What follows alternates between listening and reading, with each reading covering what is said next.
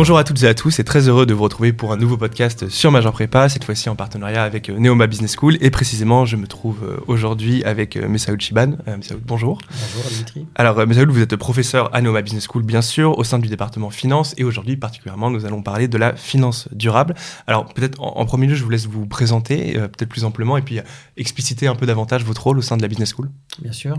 Euh, bonjour à tous d'abord. Euh, je suis Messa Chiban, euh, professeur de, finance à Neoma Business School. J'ai rejoint Neoma Business School en 2017 après une expérience de 17 ans en banque d'investissement en tant qu'analyste quantitatif et dans différents pays tels que l'Angleterre, le Japon.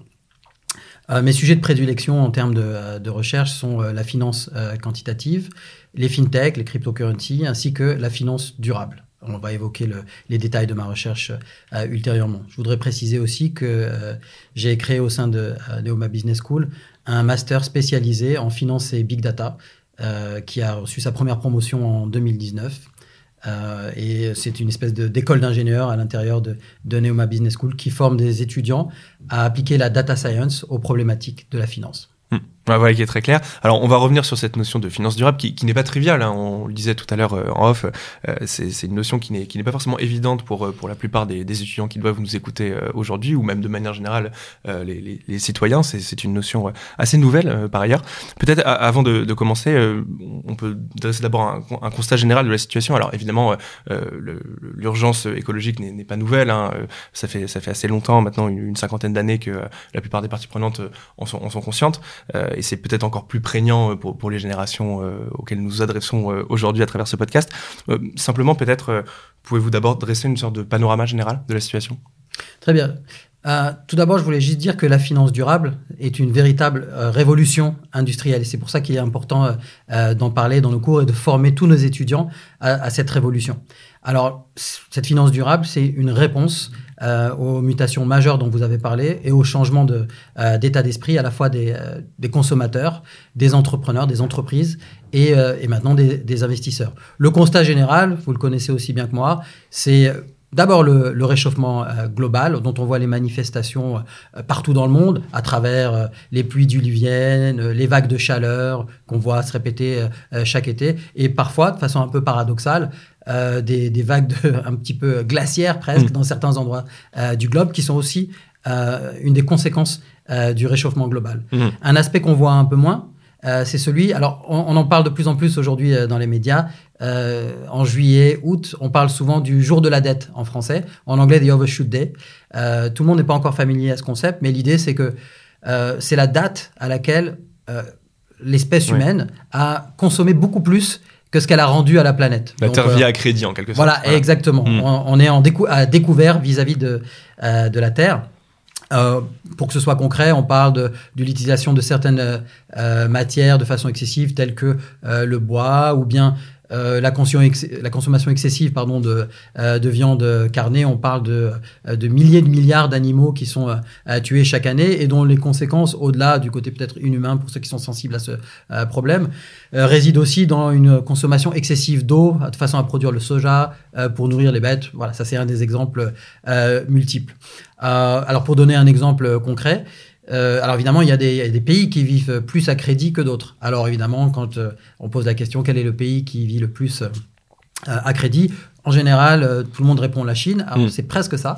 C'est plutôt les États-Unis qui ont qui, réunit plusieurs caractéristiques le fait d'avoir un pays avec un très haut niveau de vie et d'avoir une relativement grosse population. On parle de 350 millions de, de personnes. Donc mm. en agrégé, le, pays qui consomme le plus est, le euh, comment dire, sont les États-Unis. En deuxième, euh, la Chine. Donc, pour donner un exemple concret, si tout le monde vivait comme euh, les États-Unis, il faudrait cinq planètes pour nourrir l'ensemble de, de, la population. par contre, il faut signaler aussi des pays qui sont vertueux, comme l'Inde, qui rendent plus à la planète qu'ils ne prennent. Euh, et le troisième constat que je voulais faire, parce qu'on parle souvent de, euh, du, réchauffement global dû en partie euh, à, l'émission de gaz à, effet de serre, on parle souvent des, problématiques écologiques, mais on parle peu des problématiques humaines, c'est-à-dire les conditions de, de travail, des, la qualité de vie de, travail, la qualité de travail, pardon, sur le, dans, l'entreprise. voilà, donc c'est, on, touche un peu à, l'écologie. Quand on parle de, de finances durables, on parle de l'écologie, du réchauffement global, mais aussi euh, de l'amélioration euh, de la qualité de vie au travail pour les, les, salariés, les employés. Mmh. Alors, euh, on, l'a dit, hein, le, constat et finalement la prise de conscience, elle ne date pas d'hier. Hein. on peut citer quelques, dates assez structurantes, le rapport, la sortie du rapport Midos notamment, hein, qui a été peut-être le, premier rapport à véritablement pointer du doigt l'urgence climatique. néanmoins, entre la prise de conscience et le fait que les, les, choses évoluent, bon, il y a souvent un, petit, décalage.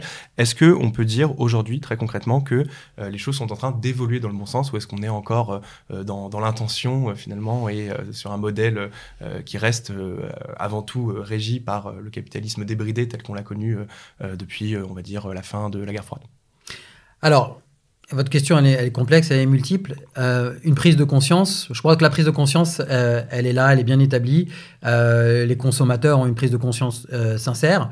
La question que, qui, moi, me taraude en recherche et qui, je pense, doit... est la question fondamentale. C'est est-ce que les entreprises qui ont pris conscience de, des contraintes auxquelles elles vont être soumises, des contraintes de régulation, de taxation, de pénalité, etc., ça, c'est fait. Mais est-ce qu'elles sont prêtes à opérer leur mutation afin de, répondre à ces, à ces exigences de, euh, de, développement euh, durable.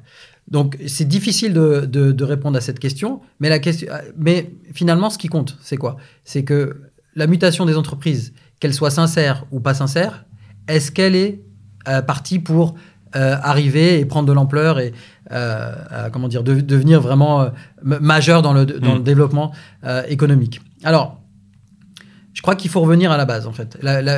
pourquoi on a cette question, ce doute sur la capacité des entreprises à véritablement euh, opérer cette mutation? C'est parce que si on revient à la définition de Friedman, quel est le but euh, d'une entreprise? C'est de maximiser la valeur, on parle de valeur financière, pour euh, les actionnaires. À partir de ce moment-là, personnellement, je vois pas pourquoi une entreprise s'occuperait de problématiques de développement durable, de moins polluer ou de mieux traiter ses employés.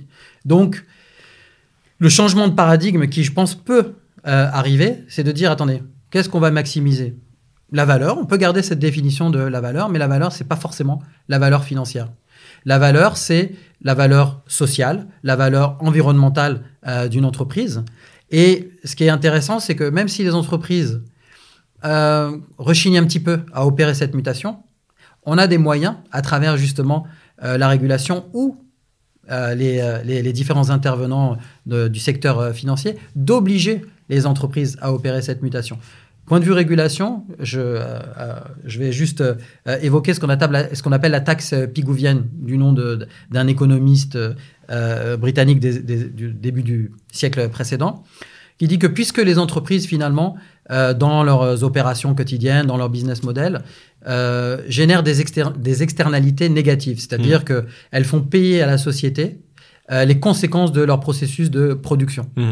Eh bien, ce coût-là n'a pas à être porté par la société, il devrait être porté par l'entreprise. Donc, on peut tout à fait leur appliquer une taxe telle que la taxe carbone, etc., pour obliger les entreprises à opérer euh, ce changement.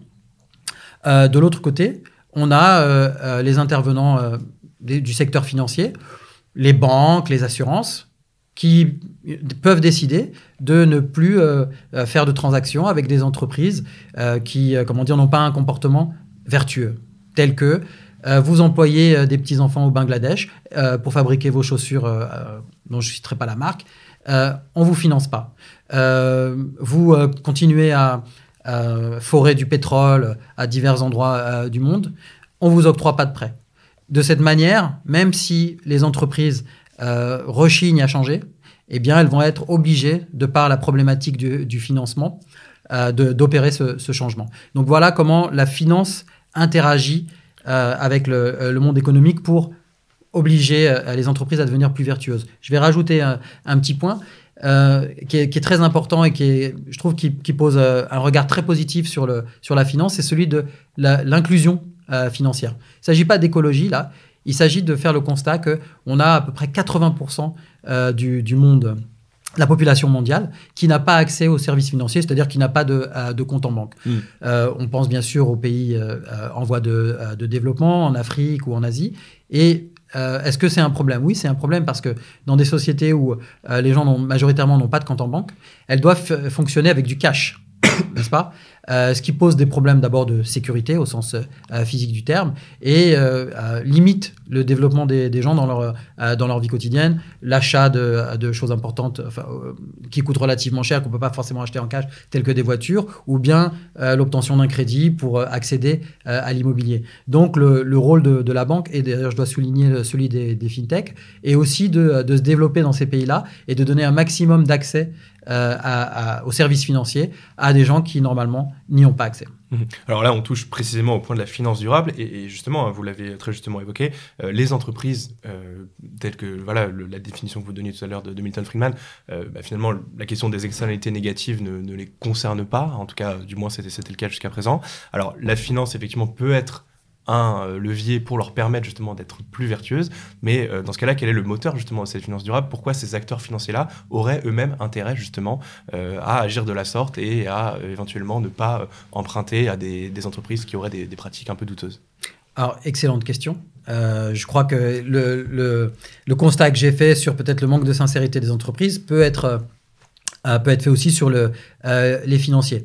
Alors, je crois que D'abord, je pense qu'on peut petit à petit. Euh, alors, d'abord, non, je crois qu'il faut dire que, par exemple, les actionnaires, on oppose les actionnaires euh, aux, parties euh, prenantes. Alors, les actionnaires sont des parties prenantes, mmh. mais si on veut constater le rôle de l'entreprise et dire bon, il s'agit de maximiser la valeur au sens large, pas seulement financière. donc, il faut maximiser le bénéfice octroyé aux, aux parties prenantes. Quelles sont les parties prenantes pour être concret? Les employés, euh, les, euh, comment dire, les autorités locales, telles que euh, la les municipalités, les préfectures, qui subissent éventuellement ces externalités négatives, mmh. telles que pollution de l'eau, pollution de l'air. mais pour en revenir aux actionnaires, donc ce, conflit qui ferait que les actionnaires veulent seulement maximiser la valeur financière, bah, les actionnaires, c'est des êtres humains. Et donc, je crois que petit à petit, si tout le monde, en tant que consommateur, citoyen, et de plus en plus, euh, euh, se sent de plus en plus concerné par euh, ces problématiques écologiques et sociétales. un actionnaire n'a pas de raison, on va dire qu'il n'a pas une personnalité double. Donc, ce qu'il va appliquer dans son mode de vie, dans son état d'esprit, il devrait l'appliquer dans la façon dont il décide d'investir. Donc, les employés eux-mêmes au sein de l'entreprise vont peser à travers les CSE ou d'autres instances euh, qui font euh, dialoguer le, euh, le, patronat avec les employés vont peser aussi dans la, dans la stratégie de, de l'entreprise. Donc pour en venir à votre question, les banques subissent la pression des, de leurs clients de façon plus ou moins tacite. Et donc, elles, elles, subissent aussi la pression de leurs propres, leurs propres actionnaires. Donc, si en plus vous rajoutez à ça peut-être des dirigeants éclairés, tels que Faber pour Danone, eh ben, vous avez des entreprises qui plus ou moins avec euh, sincérité, des, des banques, hein, je parle des banques, mhm. euh, vont, euh, vont décider de participer à cette, à cette transformation. Bon, même là, en fait, on peut rajouter quelques, quelques éléments pour comprendre ce, ce changement dans, dans, la façon d'opérer. il se trouve que il y, a, il y a ce qu'on appelle des coalitions. D'accord? Donc les coalitions, on comprend, c'est des réunions de différentes parties et en particulier dans la finance, des coalitions de, de fonds euh, de gestion d'actifs, de fonds de banque. Je vous en cite un qui s'appelle PRI, euh, Principle for Responsible euh, Investment, où vous avez des grands fonds tels que BlackRock, Vanguard, etc. Donc on parle de 5 trilliards ou plus d'actifs de, d'actifs sous, sous, gestion. Donc ça vous donne la taille de, de, ces intervenants. décident de se réunir, donc c'est des milliers de, de, fonds à travers le monde, pour essayer de peser sur les décisions des entreprises. Euh, elles font euh, du, lobbying ou bien en tout cas elles utilisent leur pouvoir de vote aux assemblées générales. Et grosso modo, elles disent euh, aux entreprises, bah, écoutez, voilà, nous c'est ça nos convictions. en termes de développement durable, on investit dans votre entreprise. Donc maintenant, votre stratégie, soit elle s'aligne avec nos principes, d'où le nom de Principle for Responsible Investments, soit ben il y a plusieurs possibilités. on va changer le management, soit on va, ben, on va retirer nos billes, c'est-à-dire on, vend nos actions. Et là, quand vous avez des fonds de cette taille-là qui disent bah, je vais retirer 5, euh, 10% euh, de tout votre capital, c'est-à-dire je vais le vendre, d'accord ça a un impact non négligeable Mm. sur les marchés. Donc il y a une pression implicite sur le management, c'est-à-dire euh, conseil d'administration, euh, PDG, etc., pour euh, agir d'une façon vertueuse et réorienter la stratégie de, de l'entreprise voilà, vers le, euh, le développement euh, durable. Mhm. Donc voilà un petit peu les incitations euh, qui poussent les, les institutions financières à elles aussi s'inscrire dans cette, euh, dans ce- cette révolution Mhm. euh, financière. Alors, si on vous suit bien, donc on, on comprend que ce changement de paradigme, il va être impulsé justement par la société civile, par les différents acteurs, par les personnes en tant, que- en tant que citoyens concernés par ces problèmes. On comprend dès lors que la question du greenwashing devient un risque absolument majeur dans ce nouveau modèle. Oui, alors laissez-moi peut-être définir le, greenwashing pour ceux qui ne sont pas familiers. Euh, c'est une image pour dire que vous allez communiquer en tant qu'entreprise euh, de façon à faire croire, on va dire convaincre, euh, à la fois les analystes financiers, les investisseurs et vos consommateurs que euh, vos produits vont dans le sens euh, du développement durable. Et le- le- l'exemple typique de, greenwashing, c'est de plus en plus dans les supermarchés, vous allez trouver des, emballages tels que produits pour laver la vaisselle, etc., avec du verre autour, de façon inconsciente à vous faire comprendre ou croire que la marque est en train d'opérer une, transition écologique. Donc il y a toujours ce risque-là. Euh, et c'est aux analystes aussi, aux analystes financiers, qui doivent maintenant aller au-delà de l'analyse financière. Ils doivent aussi euh, être euh, analystes des, composantes environnementales, sociales et de, l'entreprise. C'est à eux de décortiquer le, faux du vrai ou le vrai du faux et de dire ça c'est du greenwashing, ça c'est une vraie transition vers, vers un modèle durable pour l'entreprise. Donc c'est aux consommateurs aussi de faire leur job et de euh, voilà de, ou aux lanceurs d'alerte de relayer les, euh, ces, ces informations. Donc typiquement, je vous donne un exemple, euh, la marque de, de banane euh, Chiquita Mm. euh, euh, a fait du, du greenwashing, donc c'est le leader de la banane dans le monde, en disant bah écoutez, euh, nous maintenant euh, euh, notre production de bananes respecte les fermiers, on n'utilise pas d'insecticides, on est dans un mode vertueux de production de bananes. Et des ONG qui, ont, mené leur enquête leur disent non non écoutez pour cultiver toutes ces bananes vous avez détruit tant d'hectares de, de forêt en Amazonie. Donc tout ça c'est du, du greenwashing. Donc l'information surtout dans le monde dans lequel on vit qui circule très vite permet de détecter le greenwashing. Il aura toujours toujours lieu. Mais je crois aussi que euh, ce que j'ai pas mentionné avant c'est que euh, quel est l'effet en fait Pourquoi Quel est l'effet, oui, de, sur la valeur, même celui qui, on va dire, qui s'intéresse que à la valeur financière de l'entreprise euh, Il a tout intérêt à dire attention. Il faut vraiment qu'on aille vers un mode de, de- de- comment dire, de un modèle, Vertueux, business oui. model vertueux, Mm. etc. Pourquoi il a intérêt à le faire? Parce que quel est l'impact d'une On peut se poser la question en fait. Une, entreprise, par exemple, comme euh, Chiquita, euh, qui n'a pas un mode de, production euh, euh, vertueux, quelles conséquences elle va subir? Euh, Un choc réputation- réputationnel? Euh, ok, bon, bah, imaginons que l'entreprise euh, euh, ait sa réputation abîmée. Quelles sont les conséquences financières? En fait, souvent pas grand-chose. Le vrai impact euh, financier d'un modèle qui n'est euh, pas durable euh, se voit sur les cash flows futurs, c'est-à-dire les rentrées financières futures des entreprises. À un moment, l'État lui-même, dont on a peu parlé, euh, va imposer des régulations et ça vient petit à petit, on le voit euh, par exemple dans la transi- transition écologique des bâtiments pour qu'ils soient plus efficaces de façon énergétique. Maintenant, il y a une obligation euh, d'opérer cette transition dans, l'immobilier par exemple. Donc l'État imposera des régulations qui seront respectées ou pas respectées. Dans le cas où elles ne sont pas respectées, il y aura des amendes. Et ça, ça se verra directement dans les, cash flows futurs de l'entreprise. D'autre part, si on combine ça avec une réticence des institutions financières à prêter de l'argent ou à financer via le capital euh, les, entreprises, via le capital, c'est-à-dire l'achat d'actions, eh bien, la santé financière de l'entreprise qui n'est pas vertueuse finira par se détériorer. Donc, même si on a un manque de, euh, sincérité de la part du management d'opérer cette euh, transition durable, eh bien, la contrainte financière, couplée avec cette demande de transition durable, viendra obliger le management à courber son, sa stratégie de façon à s'aligner avec cette révolution euh, de, de pensée, d'état d'esprit. Alors, ce que, ce que vous expliquez aussi euh, dans vos recherches, justement, c'est que, euh, à l'aune de tous ces changements, eh bien, euh, la finance elle-même a, a beaucoup évolué ces dernières années. Est-ce que vous pouvez expliciter ce point? Alors, euh, j'en ai déjà évoqué euh, quelques-uns, mais moi, par exemple, ce qui m'intéresse en finance et en rapport avec le, la finance durable sont plutôt des problématiques quantitatives, des problématiques de- d'allocation de, de portefeuille. Alors, d'abord, euh, de la même façon qu'on a une demande des, des consommateurs pour des produits plus durables, des produits bio, etc.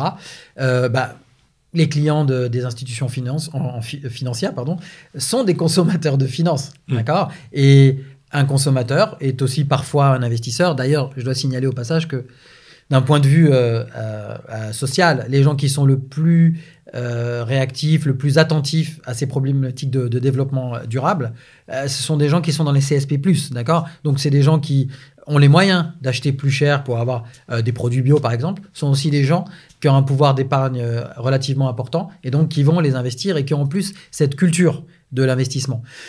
Donc, euh, euh, en général, ils vont voter avec leurs pieds, comme on dit euh, en anglais, c'est-à-dire que si on leur propose pas aussi des produits financiers investis dans des, des produits, dans des entreprises qui ont ce modèle de, durable, eh ben, ils investiront pas. Donc, naturellement, tout le secteur financier s'est mis à développer des produits euh, comment dire, qui vont respecter ces nouvelles euh, exigences de la part des investisseurs euh, et qui ne vont pas investir dans un certain type d'entreprise. Donc, alors, bon, bien sûr, on a les, les investissements éthiques qu'on connaît depuis longtemps, c'est-à-dire des fonds qui, eux, ne vont pas comment dire, investir dans les entreprises qui font du tabac, par exemple, ou qui vendent de l'alcool, etc., ce qu'on appelle les sin stocks. et puis, maintenant, on a des fonds un petit peu plus sophistiqués, beaucoup plus fins dans leur construction, qui vont vraiment analyser, euh, enfin constituer des fonds euh, d'entreprise. Ces entreprises auront été analysées pour qu'on voit que soit elles ont déjà bien opéré euh, leur transition vers un modèle durable, soit elles sont en train de travailler dessus. et alors, donc maintenant, de, quel montant on parle?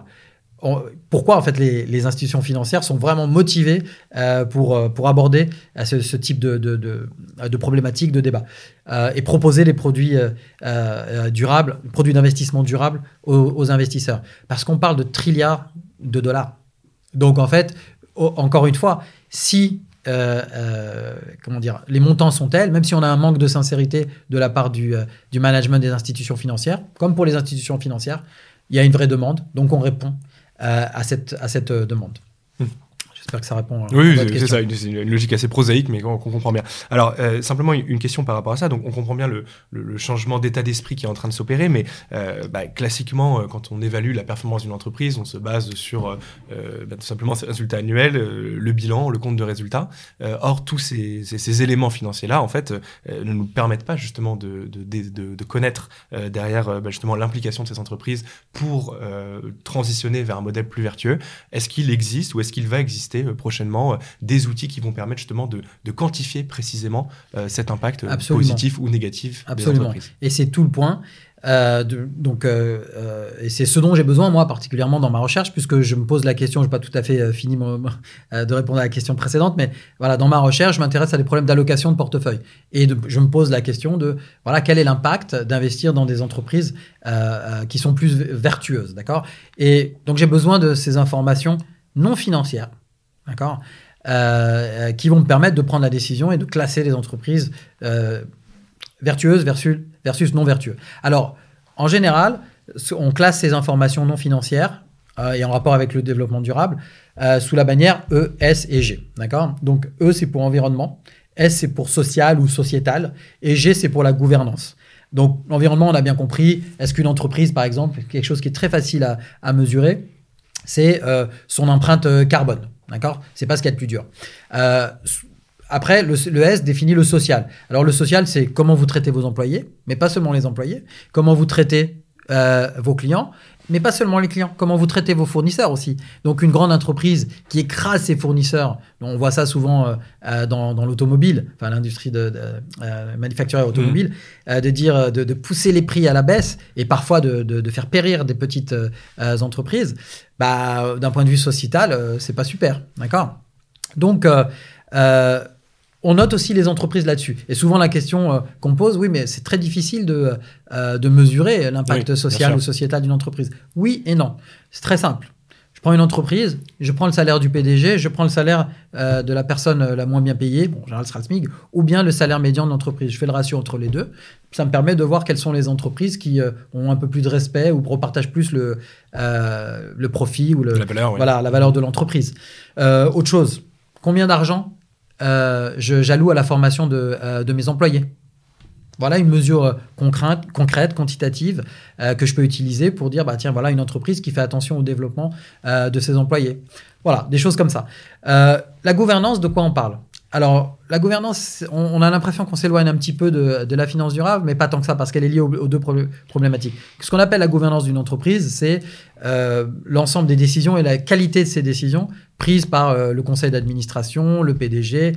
Euh, donc, vous voyez que, puisque voilà, on dit souvent le poisson pourri par la tête, donc vous devez regarder ce qui se passe tout en haut de l'entreprise D'accord? Pour savoir ensuite ce qui va se passer en termes de processus de production, euh, euh, liens avec les fournisseurs, etc., qualité des liens.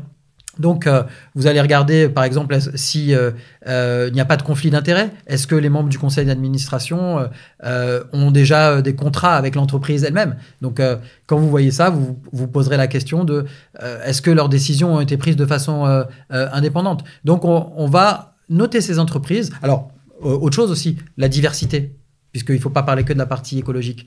Diversité de genre.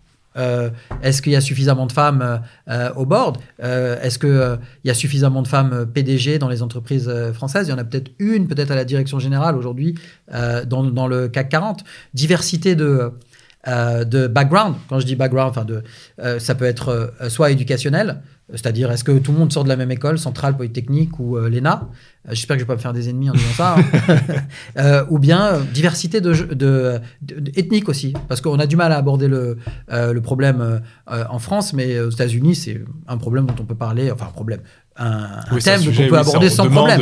Voilà quoi. C'est bien d'avoir des gens de toutes les couleurs, de toutes les origines, etc. dans une entreprise. Alors il y a des gens qui vont vous dire, je me suis posé la question au début, euh, ben, est-ce que c'est pas euh, juste pour se donner bonne conscience ou de la bien-pensance euh, Quel est l'intérêt d'avoir de la diversité sur ces trois thèmes-là, par exemple? Eh ben, la diversité, en fait, elle est créatrice de conflits. Alors certains le voient de façon négative, mm. mais le conflit parfois au sein de l'entreprise est très intéressant pour la santé elle-même de l'entreprise. Pourquoi? Parce que le, le problème, c'est ce qu'on appelle en anglais group thinking, c'est-à-dire une espèce de, de, consensus qui fait que tout le monde va penser de la même façon, va faire que parfois vous, vous allez penser de la même façon, mais vous allez prendre la mauvaise décision. Donc vous avez le consensus, mais vous avez quelque chose de néfaste pour l'entreprise. Alors la diversité, elle, vous permet euh, euh, d'avoir quelque chose de positif pour l'entreprise. Mais pour revenir au cœur de votre question, c'est comment on le quantifie? Eh ben voilà, Je vais regarder les ratios hommes-femmes, je vais regarder la diversité d'origine, euh, je vais regarder l'âge du board, etc. Donc en fait, toutes ces choses-là, même celles qui, qui ont l'air un petit peu plus qualitatives, elles peuvent se mesurer d'une certaine façon. C'est pas une science exacte, mais ça vous donne des indicateurs. À partir de là, vous pouvez commencer à classer les entreprises, comment elles performent sur ces trois critères ESG. Euh, e Donc aujourd'hui, de même qu'on avait des agences de, de, notation crédit, euh, on les connaît, euh, Moody's, Standard Poor's, Fitch, etc. Et eh bien aujourd'hui, il y a des agences spécialisées dans la notation ESG. E mmh. Alors là, je pense qu'il faut passer un petit peu de temps dessus. Pourquoi? Vous avez une pléthore d'agences qui ont des méthodes différentes et donc, le problème, c'est qu'elles vont pas toujours vous donner la même note. Donc, il y a un problème de, euh, de, qualité d'information. Quand on voit que la corrélation n'est pas parfaite entre les notes euh, données par toutes ces agences, euh, bon, voilà, comment vous allez puiser dans cette information? Et d'autre part, il y a un autre problème, c'est que comment fonctionnent ces agences? Elles vont envoyer des questionnaires aux entreprises. et il y a des grandes entreprises, il y a des petites entreprises et des moyennes entreprises. Les grandes entreprises, elles ont les moyens euh, financiers euh, de, de, payer des services dédiés à répondre à ces questions. Euh, et elles vont faire les choses bien de façon à ce que leur note ESG soit tirée vers le haut. les petites et les moyennes entreprises, elles, elles n'ont pas les moyens, elles ont déjà assez à faire avec leur, leur business au jour le jour. Donc elles vont soit pas répondre ou répondre partiellement à l'entreprise. Elles vont pas forcément communiquer de la façon la plus optimale sur l'entreprise. Et donc cette information, elle va être de moindre euh, qualité. Donc, une des questions qui se pose aujourd'hui, euh, euh, voilà, dans, dans, la question plus générale de finance durable, c'est OK, cette information-là, euh, est-ce qu'elle est euh, vraiment utilisable euh, en tant que telle ou est-ce qu'il faut la retraiter, etc. Donc je pense que à l'avenir, il y aura des, des, des, regroupements d'agences de, qui mettront elles-mêmes plus de moyens pour aider les entreprises à mieux à divulguer cette information et l'information deviendra de plus en plus solide ou liquide, comme on dit. enfin, c'est le contraire, mais dans les marchés financiers, on va dire. donc, et un point supplémentaire, c'est qu'aujourd'hui, on n'a peut-être pas assez alloué d'analystes au problème de la notation des, ou de l'évaluation des critères non financiers euh, des entreprises. un analyste couvre en général 70 entreprises, donc il n'a pas le temps de faire un travail exhaustif. Mmh. Mais en tout cas, on a une espèce de, point de départ, d'information sur laquelle on peut essayer de, de, se baser pour prendre des décisions ou de valorisation des entreprises, ou bien d'allocation euh, de, de, portefeuille. Mmh. Et justement, bah, ça rejoint un peu la dernière question que, que je voulais vous poser. Euh, je vous propose une sorte de, de, se risquer un peu à, de la prospective euh, en, guise de conclusion. simplement, comment vous voyez l'évolution de ce secteur-là et comment la finance durable, peut-être, dans les années à venir, va prendre un rôle d'autant plus important dans la nécessaire transition écologique des entreprises, notamment? Alors, effectivement, donc Premièrement, je, pense que euh, une fois qu'on aura, euh, euh, comment dire, des, notations ESG e vraiment solides, on va dire, sur lesquelles on peut digne de confiance en fait, euh, cette information, elle va être euh, diffusée non seulement auprès des investisseurs euh, spécialisés, mais de plus en plus, je pense que les investisseurs retail, c'est-à-dire individuels, vous, moi, le père de famille qui gère ses, finances pour, pour, la, pour la maison, qui veut investir de façon optimale, lui aussi, il va regarder ça maintenant de manière, pas juste la performance financière, pour prendre ses décisions. Alors le problème, donc je, je pense que c'est quand j'ai employé le mot révolution, c'est industriel je voulais vraiment dire, effectivement, euh, ça va devenir quelque chose de, majeur. Et le risque, en fait, c'est que tous les investissements, d'une façon euh, générale, vont devenir des investissements euh, durables. Donc là aussi, on a le, risque de, greenwashing de la part des, de ceux qui fabriquent ces, fonds disponibles pour le, le, grand public. Et finalement, on ne pourra plus faire la différence entre ce qui est développement, enfin, ce qui est fonds durable ou pas durable. mais il y a quand même quelque chose d'intéressant, c'est qu'on voit que le, euh, les, investissements durables euh, sont de plus en plus euh, rentables. Et, la littérature recherche beaucoup, fait beaucoup de recherches sur ce domaine-là. C'est mm. effectivement si doing well by doing good, c'est-à-dire si vous investissez dans des entreprises qui sont qui sont durables, est-ce que vous allez y bénéficier en bénéficier pardon d'un point de vue financier? Donc je vois les choses déjà un de façon très positive. Deux, je pense que c'est quelque chose de, de, majeur qui va toucher tous les investisseurs retail et euh, institutionnelle. Et c'est une chose positive pour le monde, puisqu'elle forcera les entreprises à être plus vertueuses, qu'elles y croient, qu'elles le veuillent ou non. Hmm. Et ben voilà, un grand merci à vous, donc euh, Messaoud Chiban, je le rappelle, professeur à Noma Business School au sein du département finance. Merci donc pour l'ensemble de vos réponses et merci à vous d'avoir écouté euh, ce podcast, bien sûr disponible sur toutes les plateformes de Major Prépa. Et quant à moi, je vous dis donc à très bientôt pour un nouvel épisode en partenariat avec Noma Business School. Merci à vous.